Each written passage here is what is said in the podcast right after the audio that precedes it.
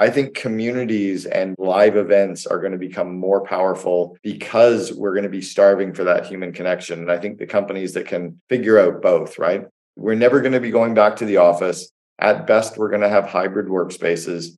But I think it's the CEOs and the leadership teams that find ways to connect as humans and then find ways to connect via technology. They're the ones that are going to actually lead.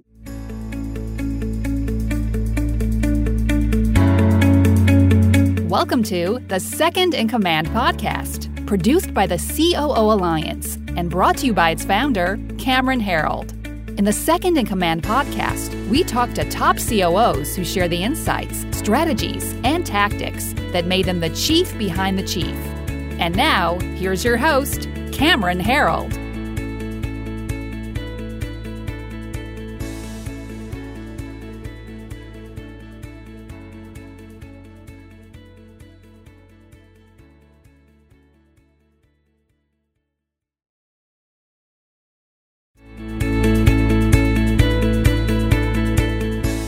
Hello, everybody. I am proud to welcome an old friend of mine, Cameron Herold, to this episode of the Gig Experience.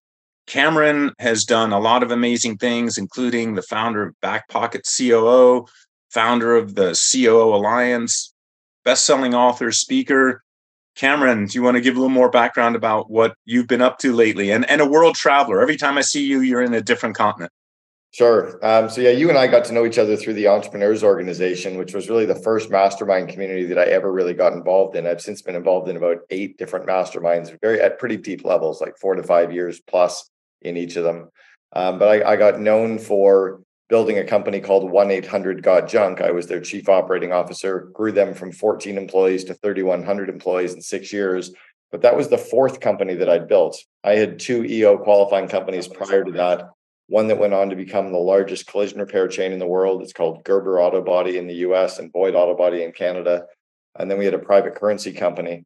So I, had been known for building all these companies quite quickly. When I left 1 800 Got Junk, which is now 16 years ago, which is crazy, it's been that long. I started working behind the scenes coaching typically people with 50 to 500 employees, but I've worked behind the scenes with companies all over the world. I've done paid speaking events now in 27 countries on every single continent. I got paid last year to speak in Antarctica. Um, written written six books, and um, yeah, as you mentioned, I started something called the COO Alliance. I also have a podcast called the Second in Command podcast. That's about it. And I'm a, a father of two, and I live on the road. My wife and I sold everything in North America a couple years ago, and we're full time traveling now. That's great. How's that experience been, and how's that changed your perspective about running a business uh, when you're always remote? It's pretty interesting. I mean, it's something that I've I've always you know traveled a lot, um, but I always believed that we needed to be more location based, or certainly closer to our team, closer to our clients. But you know, COVID certainly opened up that whole paradigm of of the remote teams or hybrid teams, and then you know clearly we've had Wi-Fi for twenty plus years now and laptops for twenty plus years, and now we've got the tech stack to enable us. You really can be anywhere in the world the big juggling component is time zones, right? I'm actually talking to you right now in Barcelona. It's 5 p.m. and I don't know where the heck you are. You're back in the Bay Area. What is it there? Like seven in the morning or eight in the morning? Eight in the morning, yeah. Yeah. So, you know, it's juggling time zones is the only real thing. But I've already had a great day. I've been to the gym. I got a massage. I've done some work. You know, I'm, I'm going to be uh, doing a few hours of calls. I'll have a dinner doesn't start in Barcelona until eight o'clock. So we'll go for dinner at eight o'clock. Um, you just kind of, I have an amazing assistant who's been with me for eight years. And, and then my wife, who really is the one who's logistically planning everything because we're we're really hitting a bucket list item every probably two or three weeks right now. That's great. And I remember listening to a podco- podcast episode you did, I think five years ago, with then uh, the COO of uh, Grant Cardone's organization. And I thought it was very interesting. Granted, it was a 2018 interview, but in that interview, she was uh, very adamant that culture was built in the office and was very against um, remote work. Clearly, that was before COVID. Looking back on that and that conversation, what's your reflection on that, and what what advice do you give to COOs and CEOs uh, now who talk about we want to have remote teams? I, I, was I would have concurred 100% with her. I'm sure I probably did on that episode. It's funny that my podcast has been out for almost six years now. It's crazy. I heard a funny saying years ago, and it's it was something to the effect of if if you want to make God laugh, tell him that you have a plan. And it's kind of like if you want to, you know, tell everybody in the world that you can only have culture if everybody's in the office, then COVID hits, you go, whoops, I guess we have to have culture outside. What I've noticed over the last three years, and I mean, I've spent, I've been been very well known in the culture space. I've coached companies all over the world that have gone on to rank number one in their country to work for. Um, and I, I'm not going to rattle off the list, but it's it's in the dozens of companies that I've worked behind the scenes on on their culture. I used to believe it had to be in the office. And virtually every single aspect of what you can do in an office, you can actually do over tech, over Zoom. What's tough is the interpersonal relationships. What's tough is the real connecting with people. So offsites, you know, when you used to have like the in-person office and you'd go offsite to, to go somewhere, on sites are the new offsite, right? Like getting everybody together in an office or getting everybody together in a physical space is is equally as important as getting everybody out of the office used to be. And companies now really have to focus on getting their teams together. And now i'm ta- not talking if you're a 500 person 5000 person company you're not going to get all 5000 people together but you're certainly going to get people together in regions in work groups in business areas. But it's important to, to build the connections as a team but culture starts with alignment with vision alignment with core values alignment with core purpose alignment with the BHAG you know alignment with your vivid vision.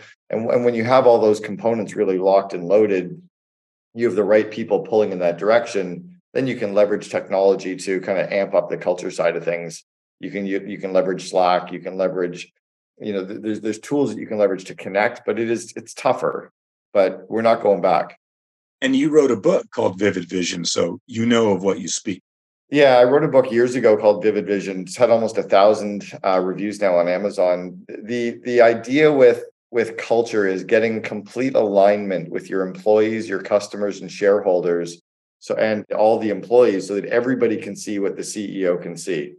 And if everyone is completely aligned with what the company looks like, acts like, and feels like three years in the future, they can start reverse engineering to make that happen. And that doesn't require you to be in a physical space, right? You know, I can share with you a five page description of what the COO Alliance looks like, acts like, and feels like three years in the future. We share it with the world.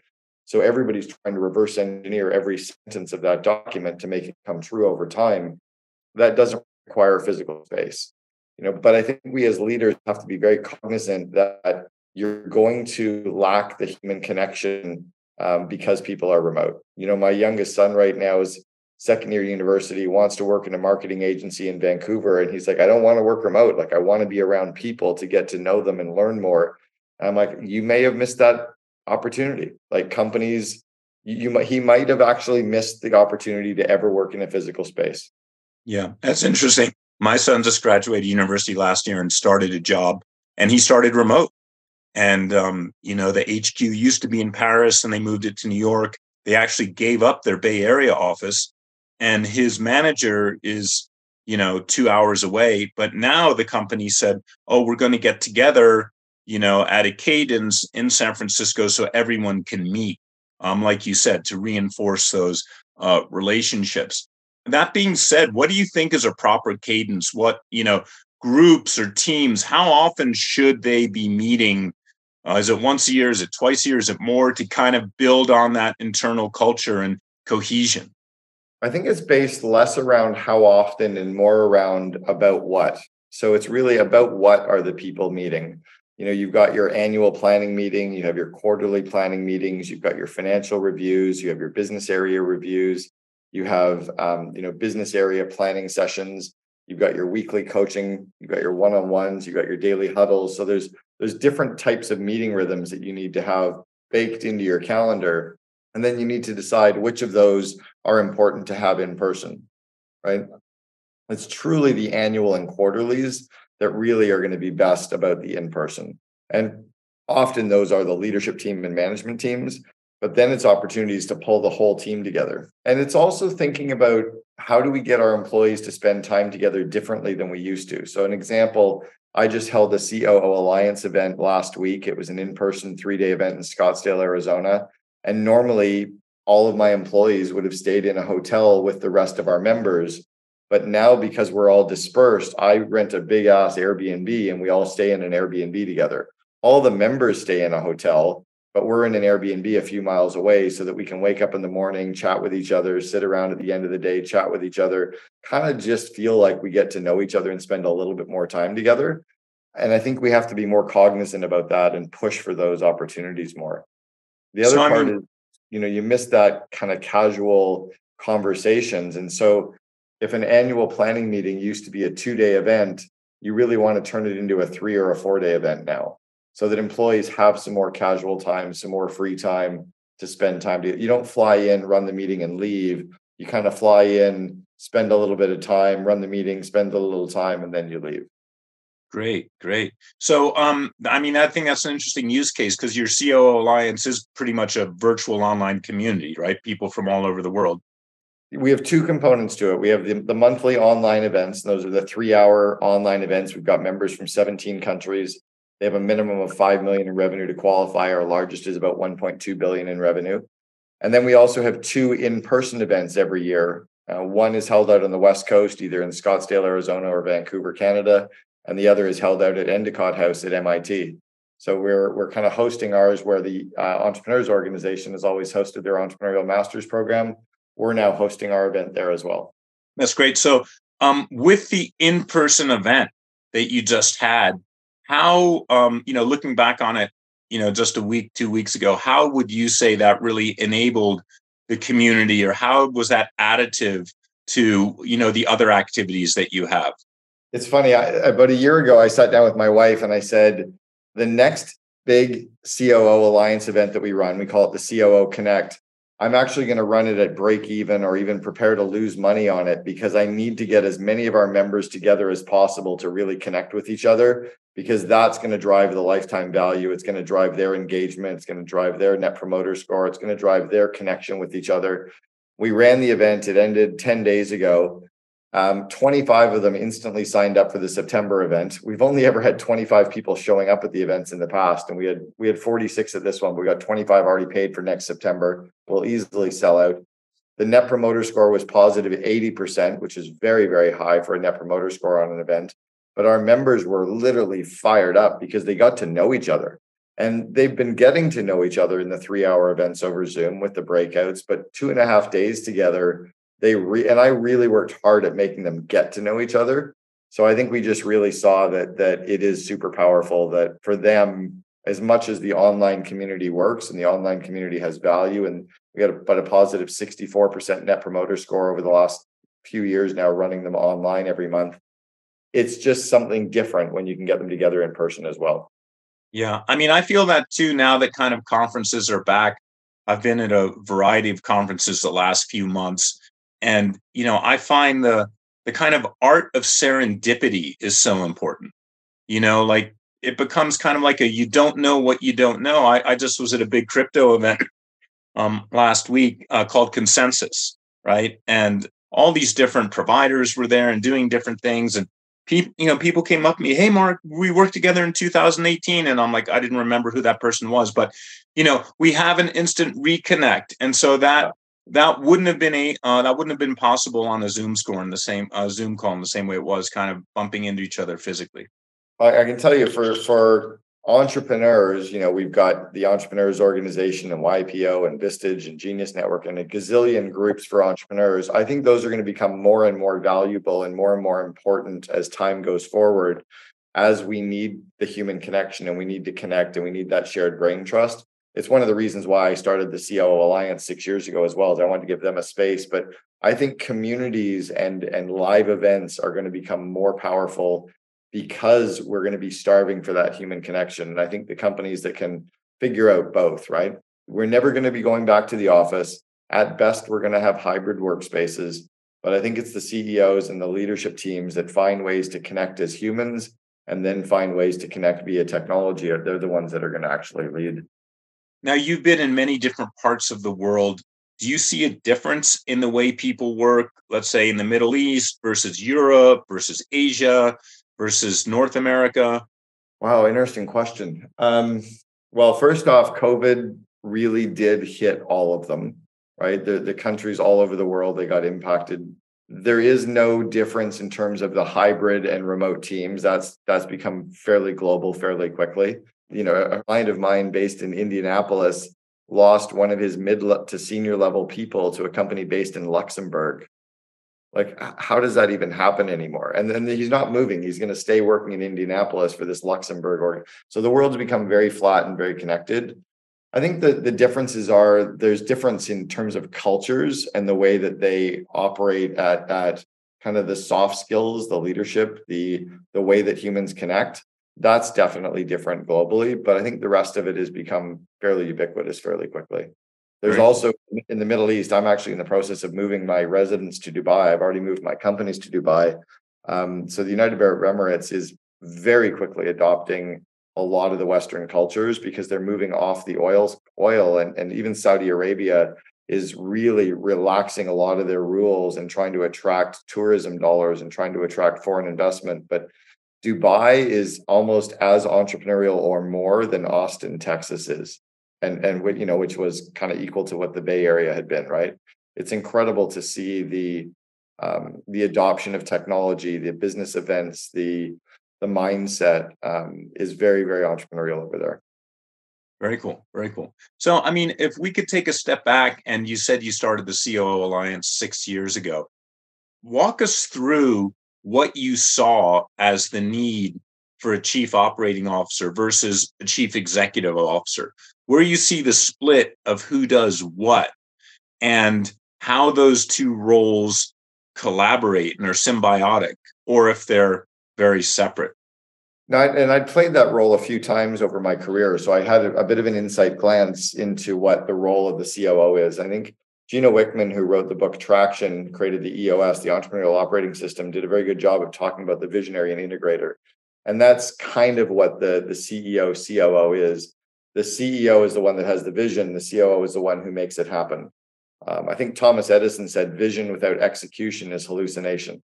So you can't just have the ideas, you need someone to put that in place. And it's very rare as a company scales past 30 to 100 people. The CEO often doesn't know how to do it. They need the team of people that know how. And a lot of the soft skills of leadership is what the COO tends to bring to the table. We also bring to the table the areas of weaknesses of the CEO. So it's a very different role. I would have been a horrible COO for probably 95% of our COO Alliance members because I don't line up perfectly with their CEO like I did with Brian or with Steve White or with you know Terry Smith. That there's a a lineup of core values and core competencies, and I have to be really good at the stuff that they suck at, and I have to love working on the areas that drain them of energy. And in some companies, that means like at 1 800 Got Junk, I was a very outward facing COO. I was biz dev, I was sales, I was marketing, I was PR, I was doing speaking events, I was culture, I was operations. And in other companies, the COO was very inward facing, very tech, very engineering. In fact, the current COO at 1 800 Got Junk, who I've known for 35 years, he is a very inward facing COO. He will never speak to the media, he will never do speaking events. I had to beg him to contribute to my book, The Second in Command, because I wanted his insights he would have been a horrible COO in the seven years I was there, and I would have been horrible in the time period that he's been there. But he's a very different. Uh, it's a different time, right? So right. the COO is all about the season that we're running the business in, and the CEO and what they need at that particular time. It's a tough so, role. So, do you have a tool or some sort of assessment to help a CEO figure out who she needs to be their second in command? And conversely, do you have something for your COOs to help understand what type of CEO they would mesh best with? Yeah, I have a couple. So I have the book, The Second in Command, that just came out in January. So it just came out a few months ago. Um, I'm just getting huge reviews globally right now because I really have uncovered what a what a real second in command is. We're not talking visionary integrator. We're talking typically 50 to 5,000 employees, right? If you're looking for a second in command of a real company, I talk about what one really is and how to find them and how to bring them into the organization and how to build a relationship and the kind of the true yin and yang relationship. And then I have two scorecards as well. One, the CEO kind of does a scorecard of their current second in command, whoever that may be. And regardless of, of what your titles are in a company, you have someone who is second in command to you. You have that de facto person that you turn to when you, it could be an executive assistant it might be a director of operations or a GM. It's typically someone who is focusing on getting the stuff done for you so that you can continue to drive vision and culture, right? So I have a scorecard that the, the CEO will do for their second in command to rate them in the eight areas. And then I have a self-assessment that the COO can do as well to assess their own skills on these eight core areas that we see COOs needing to be strong in. Got it. And so um as things have changed, um, you know, specifically, I'm thinking about just the last year, the explosion of AI onto the scene. You know, the concern about, you know, right now in uh, in the United States, we're having a um, a writer's strike for all the content creators, and now they say there's a director strike. And I just read an article the other day saying it's purely about Chat GPT because yeah, once you're yeah once your content is there it's now in the matrix. And so you know chat gpt or any other ai can now recreate derivatives of your content and you're never going to get paid. You know what is, what's your thought about how ai is transforming the way companies work and what people should be thinking about I think it's exciting. I think the future is exciting. I think it's it's kind of like I saw a saying years ago, and it said, if the rate of change outside your business is greater than the rate of change inside your business, you're out of business. And if we're going to hold on to like these cars are dangerous, we should always drive horses, right? Or you know, we should always meet in offices, or we should never like I, when I started at One Eight Hundred Got Junk. Brian laughed at me with a laptop, and he goes, "What are you going to do? Walk around from meeting to meeting with that thing?" I'm like, "Yes, actually." And three days later, he owned a laptop. So we can't slow down progress. We have to embrace it. We have to get ahead of it.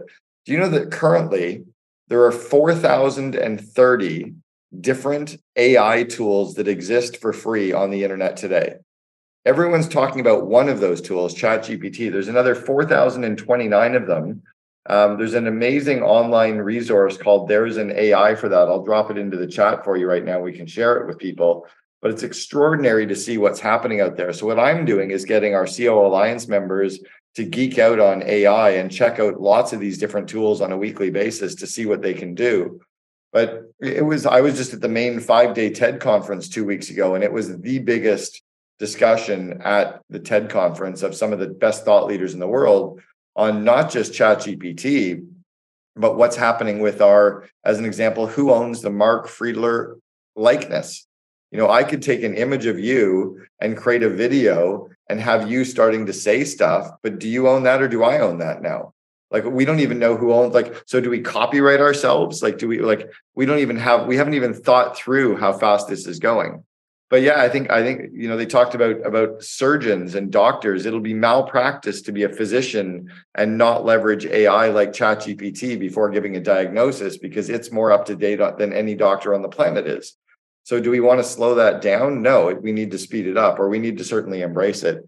And yeah, there are a lot of jobs out there that are going to be out of work. You know, I saw a CEO sitting on a plane 20 years ago and he was typing like this, two finger typing. I'm like, if I was your board, I would fire you within three weeks unless you could get up to 65 words a minute. I mean, I'm kid, I'm serious.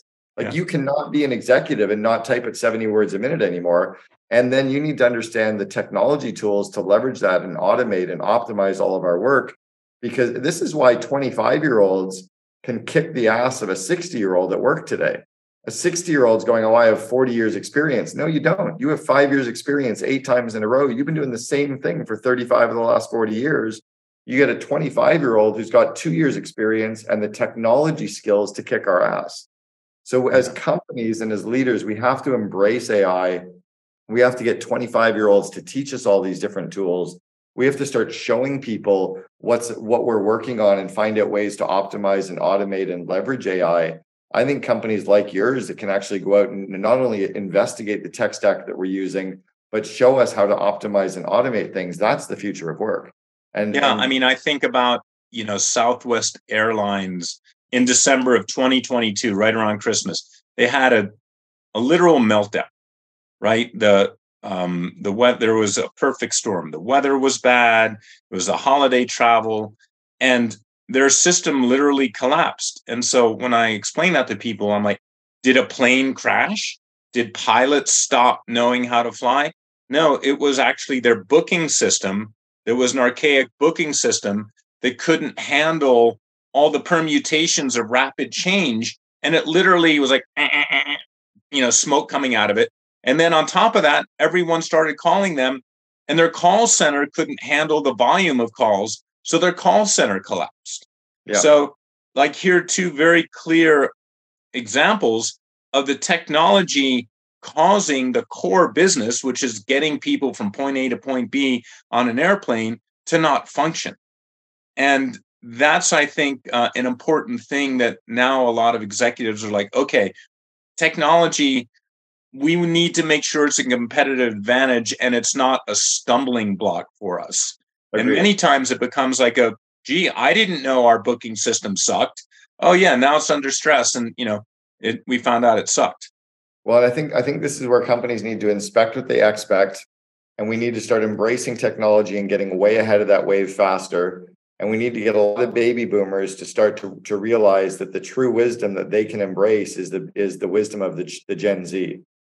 Right? It's looking to the 25 year olds to 27 year olds and saying, teach me stuff. Show me how I can do this work faster to optimize it, to automate it, to outsource it, to leverage AI, show me because but if we sit in our corner offices pretending that we have our shit together we will be the next blockbuster right? We will be out of business. Well yeah i mean let me take an example from canada a company that one of my favorite companies uh, shopify right? They've done an amazing job not just creating shopping carts but meeting the customer where they are. So, you know, now I look at my 23 year old son and he'll see an Instagram ad, he'll check it out, it'll be tied into the store. He'll go buy, you know, a drop of a, of a new hot sneaker, all from Instagram or from TikTok or Facebook. And the irony is on the other side, you have these companies that are, you know, that manage these call centers. And these call center companies have been just that if you don't call on the phone, they haven't dealt with it. And now, you know, as of a few years ago, they've discovered omni channel, where it's like, oh, wow, we have customers on social, we have customers texting us, we have customers, you know, watching videos on YouTube. How do we bring that all together so one of our people, an agent, can see all the inbound demand and deal with those people where they want to be dealt with? Yeah, well, it, you mentioned Harley. Harley was, I think, the first guest on our um, Second in Command podcast as well. Companies have to get ahead of this curve. And so, I mean, like I said, uh, there's this other company I'm dealing with now. It's a hyper growth uh, pharmacy, and they're trying to figure out, you know, how to deal with people in an efficient way.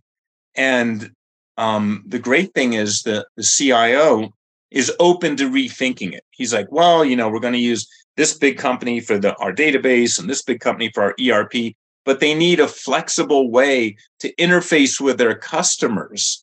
You know, the customer experience is so important. And you know, there's another airline whose name I won't mention that every time I call this airline, it's literally an hour wait. And I'm like, how do they, you talk about net promoter scores, right?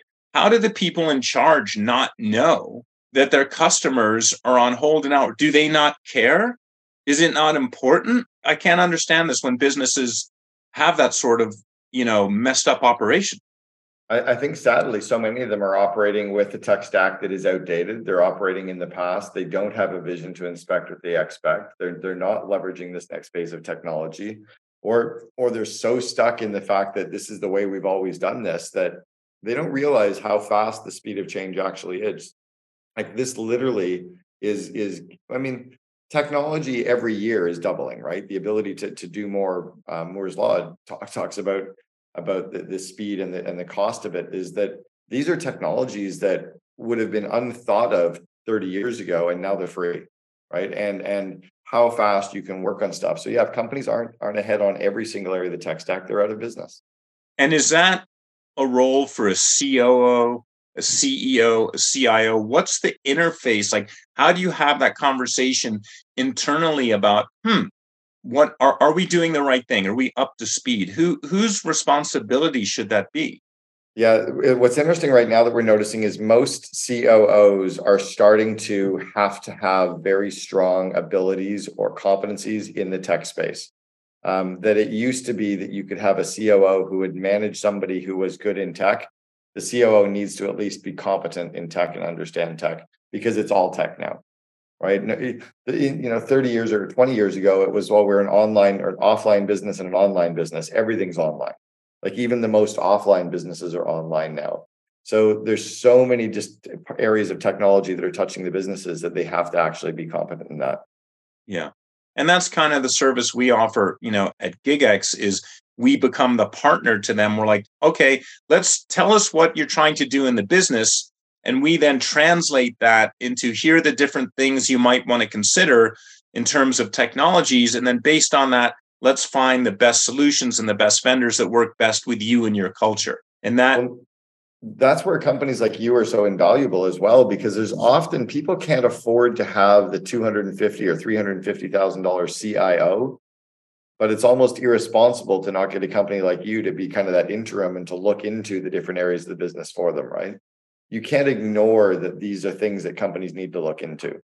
Yeah and there was that saying back in the day that no one got fired for buying IBM you know or Oracle or what you know Cisco whatever large name you want to put in there. But um, you know, you IBM or Oracle or Cisco may not be, you know, what you need right now to be nimble and to to serve your customers. I think you would get fired by buying most of those brands these days. Like again, the rate of change is so much faster, right? I have a friend of mine in in uh, Vancouver, another entrepreneurs organization member, and this was, gosh, this is ten years ago. He turned to his head of IT and he said, for the next twelve months, the goal of IT is to find 12 expenses in the company and replace them with 12 free software solutions. You're not allowed to build anything, you're not allowed to buy anything. Go find 12 solutions to replace 12 expenses. That's it, go. And 12 months later, he gave them the same task again. You know, often IT is trying to build stuff and integrate stuff and make like, whereas often there is a faster, cheaper, leaner way, right? And I think the, the big companies are starting to embrace some of these leaner solutions as well not yeah. for everything but it doesn't all have to be complicated and chat gpt is an example of that right yeah some big companies will be like oh well, it doesn't integrate. It doesn't fucking need to integrate. It just works. Have people figuring out some of these 4000 ai tools and using some of them in some way to replace 10 or 20 or 30% of their hours this week that cumulative is massive. Absolutely. And you know i'll give you an example. Um, there's a company we were working with during COVID, and they wanted to get everyone MacBook Pros. Well, the wait for a MacBook Pro, you know, at any volume was like six months or maybe longer. So here they are, like, oh, we can't do anything because we have to wait for these um, these expensive laptops. And we said, well, you know, there is something called desktop as a service where you could basically load up all the apps. They're in the cloud, and you click a link, and everything you need is there hosted in the cloud, looks the same as it is on the desktop.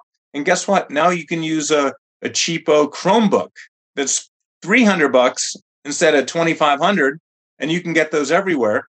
And the company's like, "Oh wow, I never thought about that." So now this company is all all their applications are in the cloud and customized so Cameron has access to certain apps, you know, Jill has access to other apps and if they ever need it, they can be turned on, turned off. If they ever lose the laptop, everything can be disabled.